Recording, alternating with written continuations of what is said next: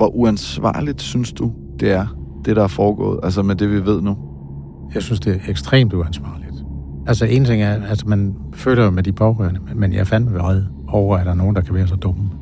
Altså en ting er, at nogen, der laver forskning og sådan noget på sig selv, altså bruger sig selv og sådan noget, men når man begynder at tage betaling for at, ned på en ekskursion, så er vi altså over i passagerskibsfaren, ikke? Og så stoler de her mennesker, der tager med dem ud, de stoler jo på, at tingene er i orden. Torsdag den 22. juni sker det, alle har frygtet. En storstilet redningsaktion efter turistubåden Titan ender med det værst tænkelige udfald. Den lille ubåd The Titan, som har været forsvundet siden i søndags, er efter al sandsynlighed imploderet. Vragdele ligger på havbunden nær Titanic i Atlanterhavet, og de fem mennesker ombord på ubåden er pulveriseret efter en fatal implosion kilometer under havoverfladen. Hvordan kunne det gå så galt, og hvad vil det betyde, at det endte så fatalt? Det er dato i dag. Mit navn er Joachim Claushøj Bindslev.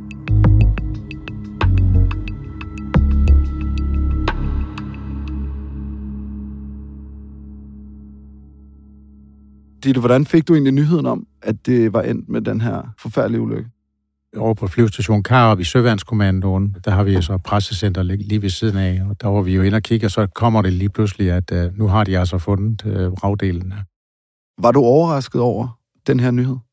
Nej, det var jeg ikke. Det var faktisk det første interview, jeg lavede med TV2. Der talte vi om, om det her med implosion. Hvis trykket ude for det bliver alt for stort, så vil det være fuldstændig det samme, som hvis jeg uh, trykker den det, der er problemet med den her båd, det er, at den har været op og ned mange gange, og det er jo et privat foretagende, som ikke overholder de sikkerhedskrav, man har på statsligt opererede undervandsfartøjer, der skal være på plads for, at man kan sejle med dem. Ditte Dyreborg, velkommen i studiet. Vil du ikke lige introducere dig selv? Ja, Ditte Dyreborg, og jeg er overlovskaptajn i Søværnet. Og så er hun også en af dem, der ved allermest om ubåde i Danmark. Hun har blandt andet brugt sin ubådsekspertise til at hjælpe med opklaringen af det, vi i dag kender som ubådssagen. Det er en sæbekasseubåd, fordi den var bygget af materialer, man kunne finde på Amazon eller altså i maskinstores, legetøjsbutikker eller byggemarkeder og sådan noget. De taler om, at der er blevet brugt sådan en joystick fra sådan en spillestation. Ikke? Øh, det er jo fuldstændig vanvittigt. Vil du egentlig selv dit tage en tur i sådan en turistubåd der? ikke bygget på den måde. Altså, jeg har ikke have noget imod at gå ned på meget stor dybde, men altså, det skal bygges efter alle kunstens regler. Altså, jeg synes, de der gravpladser, dem skal man holde sig lidt væk fra. Det vil sig uh, Titanic, det kan være Wilhelm Gustloff, eller det kan være Estonia. Det skal ikke være ekskursionsmål. Så skal det være i forbindelse med forskning, hvis det endelig var. Hvad er det dybeste, du har været, Ditte, i Nordbad? Det må jeg ikke sige. Mener du det? Ja. Hvorfor ikke? Nej, fordi det, er, det må vi ikke tale om. Titanic-vraget ligger på bunden af Atlanterhavet, 3.700 meter dybt nede i et område, der hedder Midnatszonen. Når man kigger ud af vinduet, eller det der koøje, man ser ikke noget. Der er kulsort, og det er koldt. Farver og sådan noget, de ændrer sig når man kommer ned i, i dybet. Ikke? Man vil faktisk have meget mere ud af at se havbunden og se det, der er i omgivelserne, øh, hvis der ligger et, vrag med elektroniske hjælpemidler i stedet for, det vil sige øh, ekolod zoner og multibeam-zoner, eller sådan noget, så man kan lave en kortlægning af det. En ting er, at der ligger et skib. Man vil jo måske kunne gå ned og så lige lyse kort og så se havbunden, men jeg tror ikke, man vil se ret meget.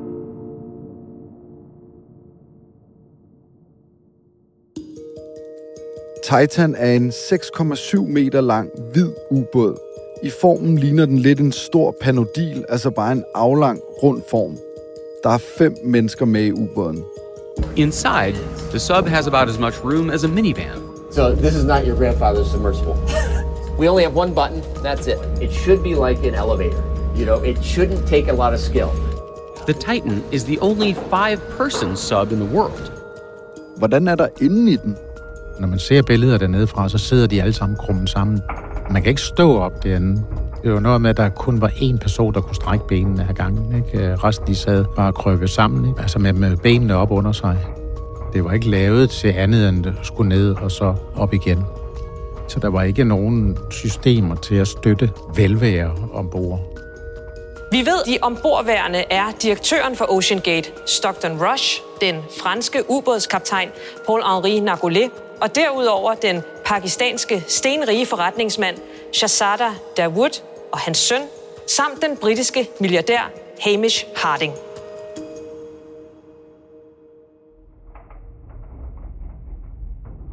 Du beskriver dit, at de sidder og krøbet sammen. Der er kun én, der kan strække benene ad gangen. Hvad hvis der er nogen, der skal på toilettet? Som jeg forstår det, er der ikke noget toilet overhovedet. Om de så har nogle poser med, de kan besøge i. Det er så spørgsmålet, fordi når turene var beregnet på 8 timer, så tænker jeg ikke, at der har været noget. Så det vil jo have været ekstremt klamt, det dernede. Og koldt har der været for dem, fordi der har jo nok ikke været noget isolering. Hvordan ser den egentlig ud inde i forhold til, hvordan man styrer den? Jamen hen foran, der kunne jeg se, der sad et joystick. Og det her joystick her, det var sådan noget, man kunne bruge til, altså noget, der stammede fra noget Xbox, sådan Playstation, ikke? Øh, en slags. Er det normalt? Altså... Nej, nej, nej, det er ikke normalt. Altså normalt så er det sådan noget heavy udstyr, ikke? Noget, der virkelig kan holde til noget, ikke? Men hvad kan man se dernede, når man så kommer derned, og den har de dimensioner og det der lille udkigshul agtigt Hvis du har tilstrækkeligt lys, så vil du kunne se lige foran dig lønninger og sådan noget på Titanic, og måske nogle af de øh, kraner og sådan noget, der har været på den til proviant, og du kan måske, måske også kunne se nogle af Daviderne fra og broen og sådan noget der, men man vil ikke kunne se så mange andre ting anderledes, fordi det er jo begroet, det hele er rustent, og det er jo der flere, der har sagt, at den er dækket ind i fiskenet og sådan noget, der... Okay, så det du siger visuelt, er det en uh, dødsejler? Det er en dødsejler.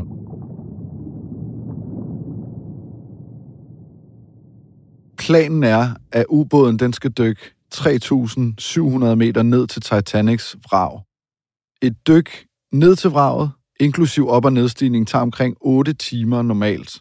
Og hver kvarter sender den her ubåd så et signal til et støttefartøj op på overfladen. Men efter en time og 45 minutter, efter at dykket er gået i gang, der øh, forsvinder signalet til den her ubåd. En ubåd, der bruges til at sende turister dybt ned under havets overflade for at se vraget af Titanic, er forsvundet i Atlanterhavet. Hvad tænkte du, Ditte, da du hørte, at signalet var væk, at den var forsvundet? Jeg tænkte, at den var kollapset. Det var min allerførste, aller, allerførste tanke. Simpelthen med det samme? Ja. Hvorfor det? Jo, fordi det fik jeg at vide, det var, at den har været op og ned igennem vandsøjlen rigtig mange gange. Fordi jeg fik at vide, at der har været kritik af sikkerheden, og fordi at øh, de vælger at dykke på et tidspunkt, hvor der er stormvejr, og så er der lige et hul, og så er der, kommer der stormvejr igen. Så man er travlt med at komme afsted ud og dykke. Det vil sige, de skal nå det inden, inden da, så er de måske gået for hurtigt ned. Så materialet ikke har kunnet nå at, at kapere det her. Så er der en anden ting, det undrer mig. Selvom de har noget på den her Titan til at sende nogle signaler op med gennem øh, vandsøjlen. Jeg ved ikke, om det er Morse eller hvad det har været.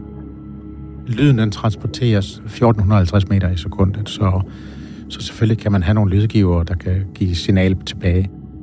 Men jeg vil da sige, jamen når man laver sådan en dyk, hvorfor har de så ikke selv haft hydrofoner ude og ligge, som kunne lytte? Hvad er hydrofoner? Det er undervandsmikrofoner. Det er sådan nogle, du kan have nogle øh, bøjer, hvor du kan have de her hydrofoner på, og så hører de, hvis der er misforhold i området. Og der vil man jo også selv kunne have opsnappet, hvornår den var kollapset. Og det er simpelthen som en sikkerhedsforanstaltning. Hvis man laver sådan noget, så vil jeg formode, at man havde øh, bøjer med ude, som man kunne høre.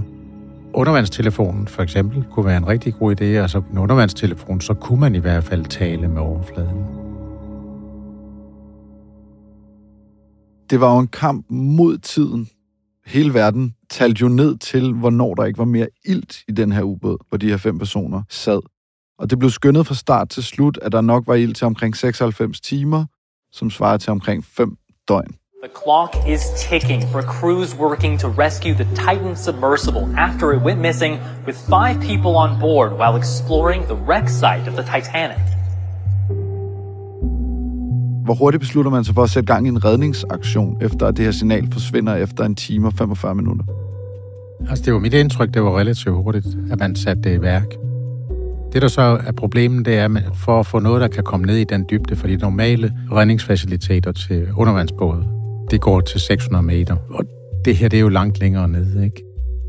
Så det der har været nødvendigt, og det er jo at få noget materiale frem, som kunne komme derned, og det vil sige uden mennesker.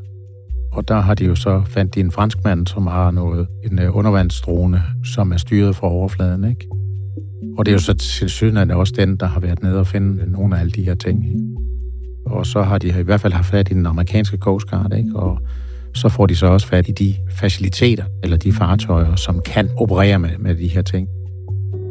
De redningshold, der lige nu arbejder på absolut højtryk for at finde en ubåd ved vraget af Titanic, har hørt bankelyde. Det skriver Da du hører om, at der er bankelyde registreret, hvad tænker du så? Altså det, jeg tænkte, det, det kan jo i princippet øh, komme alle steder fra. Lyden har gjort, at man har troet, at den ikke var kollapset, men der, der stadigvæk var liv dernede. Det var bankesignaler, og så en halv time, og så øh, bankesignaler igen. Men da vi ikke ved, hvornår den er kollapset, så spørgsmålet er, om det overhovedet har været dem. Og det vil man jo nok ikke finde ud af, før at vi får materialerne op. Fordi når vi først har fået nogle materialer op dernede fra, så kan de sige, jamen det er ved den her dybde, det er sket, og det har været på vej ned. Du siger, Ditte, da du hører om, at den her er væk, så tænker du lige med samme, den er imploderet. Da der kommer bankelyd, så tænker du, det kan være for alt muligt. Den er stadig imploderet. De er væk, de her mennesker. Det tror du. Tror du, at de mennesker, som har siddet til det ene pressemøde efter det andet og sat gang i den her redningsaktion, tænker det samme og ikke deler det med offentligheden?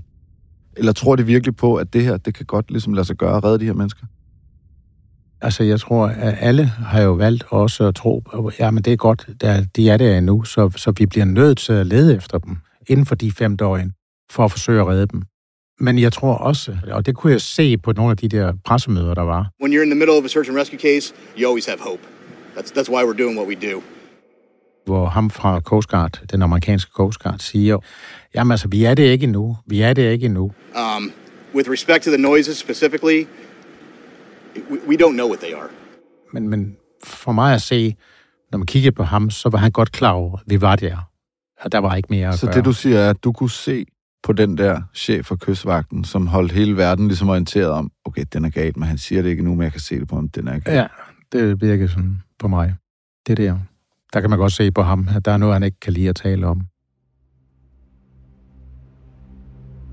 This morning, an ROV or remote operated vehicle from the vessel Horizon Arctic discovered the tail cone of the Titan submersible approximately 1,600 feet from the bow of the Titanic on the seafloor.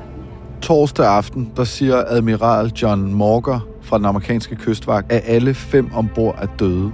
Upon this determination, we immediately notified the families.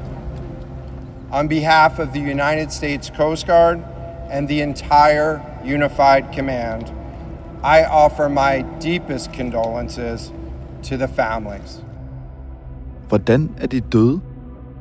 De er blevet mast. Altså simpelthen, da den her implosion sker, det hele det trækker sig sammen ind, og så bliver man, det bliver mast til en stor klump, ikke?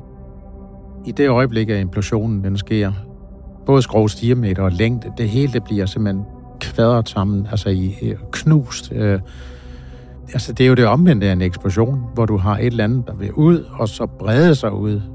Her der er det noget, der vil trække sig ind af, altså det bliver presset udefra og ind, indtil at det ikke kan presses mere sammen. Og det sker momentant, så dem, det er gået ud over, de har ikke mærket noget, det tror jeg ikke på. Men kan du prøve at beskrive, for eksempel sådan en som mig, hvor lille bliver jeg mast i den situation? Det, der egentlig sker, det er, at al væsken, den ryger jo bare fra. Det er ikke sådan, at man vil se et helt menneske ligge der. Der er jo noget væv, der er jo noget knogler og sådan noget, der er noget tøj. Altså, hvad er det, der sker, når det er sådan en ubåd, når det sker? Du ved, i det øjeblik, at der er et eller andet, der sprækker, eller så at sige giver efter materiale. Altså, hvordan foregår det? Du ved, er det en eller anden luge, der sådan åbner et milliardende del af en, en millimeter, og så siger det bare fum, eller hvad, hvad Ja, sker men der? altså, hvis der opstår et hul eller, eller en, en sprække, så vælter det ind med vand, og det går lynhurtigt. Og det vil sige, det kan kroppen, der er kodet til en bars tryk, det kan den jo ikke holde til. Det vil sige, det sker bare momentant. Så på en eller anden absurd måde, så kan vi sådan her være glade for, at de ikke ved, at de skal dø der. De når ikke at være bange på den måde. Vi kan håbe på, at de ikke har været bevidste om, at øh, den må være brist. Men det kan også være, at de har oplevet, at den synker og synker og synker. De har ikke noget kontrol over den. Og så er det, det lige pludselig sker. De, de, de der vragdele, der bliver fundet, hvad er det for nogen? Jamen, det er vragdelinger, de har fundet. Der ligger nogle af de her stykker komposit dernede. Der ligger endbunden lå dernede. Jeg ved ikke, og altså, det fremgår ikke, om det der ruden, den er intakt. Den der rude er interessant, fordi der har været forlydende om, at den maksimalt kunne holde til 1300 meter, og det kan være, det er den, der har været det svage punkt. Men det er for at finde ud af, er det den, der er det svage punkt? Fordi så har man jo vidst, at man sejlede rundt med noget, som ikke var i stand til at gå ned til Titanic. Og det har noget at gøre med at finde ud af, hvad er det, der er sket? Kan man pejle sig i retning af at sige, jamen, trykket det udefra, en ren implosion, eller det er kommet henfra, hvor det selvfølgelig også er en implosion, men så sker påvirkningen igennem den her rode her. Det er derfor, den er uhyre interessant. Hvis den er hel, hvis der ikke er sket noget med den, jamen så er det jo en implosion, der er sket.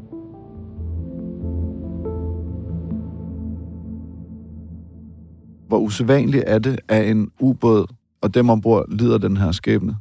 Jamen, det er usædvanligt. Det er meget usædvanligt. Altså, vi har jo selvfølgelig set øh, undervandsbåde i krig og sådan noget. Tyskerne har jo mistet jo rigtig mange undervandsbåde under 2. verdenskrig, ikke? Og sandsynligvis også under 1. verdenskrig.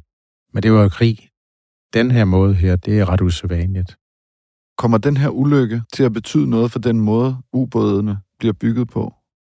Det håber jeg. Altså, fordi hvis man kigger på hele skibsfarten, der har du IMO, øh, som står for International Maritime Organization, ikke? De opstiller jo en masse krav til, hvordan man skal bygge fartøjer, og så siger man fra, når det er, siger, det her det er ikke sikkert. Så skal man altså ikke øh, tage ud med det. Nu har du været overlovskaptajn i mange år. Hvad er din første ubåd for over 30 år siden i 1989? Hvor uansvarligt synes du, det er, det der er foregået, altså med det, vi ved nu? Jeg synes, det er ekstremt uansvarligt. Altså en ting er, at altså, man føler jo med de pårørende, men jeg er fandme vred over, at der er nogen, der kan være så dumme. Og så oven i købet, når der er nogen, der forsøger at vagte gevær over for dem. Altså for ejeren, ikke? Altså en ting er, at nogen, der laver forskning og sådan noget på sig selv, altså bruger sig selv og sådan noget, men når man begynder at tage betaling for at, at ned på en ekskursion, så er vi altså over i passagerskibsfart, ikke? Og så stoler de her mennesker, der tager med dem ud, de stoler jo på, at tingene er i orden. Tror du, det her det bliver inde på undervandsturisme til Titanic? Det tror jeg desværre ikke. Jeg mener nu, at det er et gravsted, ikke? så man bør lade det være i fred og ro. Ikke? Ditte, jeg har engang besteget et bjerg på 6.088 meter i Bolivia med nogle gode venner. Har du været lige så langt nede under havoverfladen? Nej, nej, nej, det har jeg ikke. Har du været lige så langt nede som Titanic? Nej. Hvor langt har du så været nede? Et stykke. Men... Du vil bare ikke sige det? Nej, nej, fordi det er jo det er klassificeret. Tak fordi du kom. Ditte Dyrborg. Velbekomme. Dagens afsnit er tilrettelagt af Charlotte Knudsen, Ida Skjærk og Emma Katrine Bjerre Christiansen. Lyddesign står Pauli Galskov for, og Astrid Louise Jensen er redaktør. Mit navn er Joachim Claus Høj Bindslev.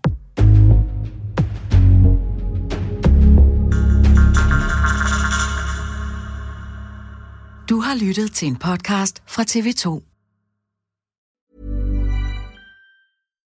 Botox Cosmetic, out of botulinum toxin A, FDA approved for over 20 years. So, talk to your specialist to see if Botox Cosmetic is right for you.